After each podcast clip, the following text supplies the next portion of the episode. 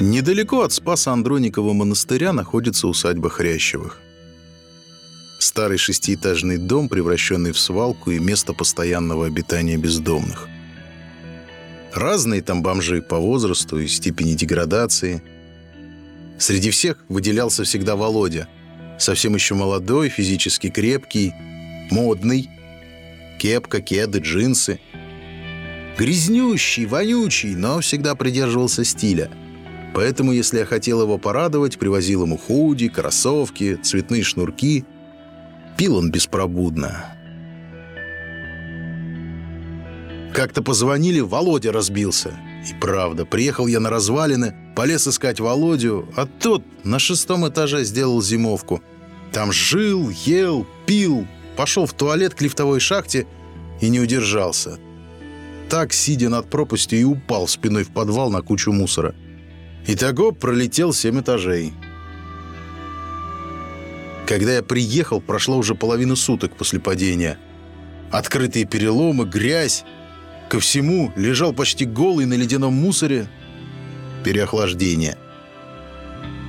Когда спасатели приехали, думал все. Но выжил.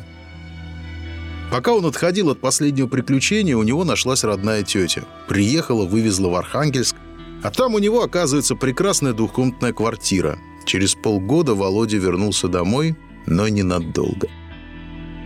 Начался обычный для бездомных процесс – зов улицы. Там братья, привычные трудности, холод, риск, отсутствие еды. Как я его уговаривал не уходить из дома, но, увы. И вот сегодня я узнал, что Володя с первых дней СВО ушел добровольцем – прямо с улицы. Воюет отчаянно, без оглядки на смерть, выносливый, отважный, безжалостный, хитрый. Получил госнаграды, денежные вознаграждения за уничтожение иностранной военной техники. Но деньги ему не важны. Володя переродился. Ему нужна победа. Необычная судьба. Он погиб.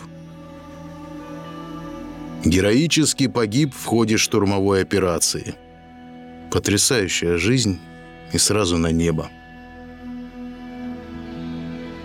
Правильно владыка Антоний Сурожский учил смотреть друг на друга через призму мечты Бога о человеке.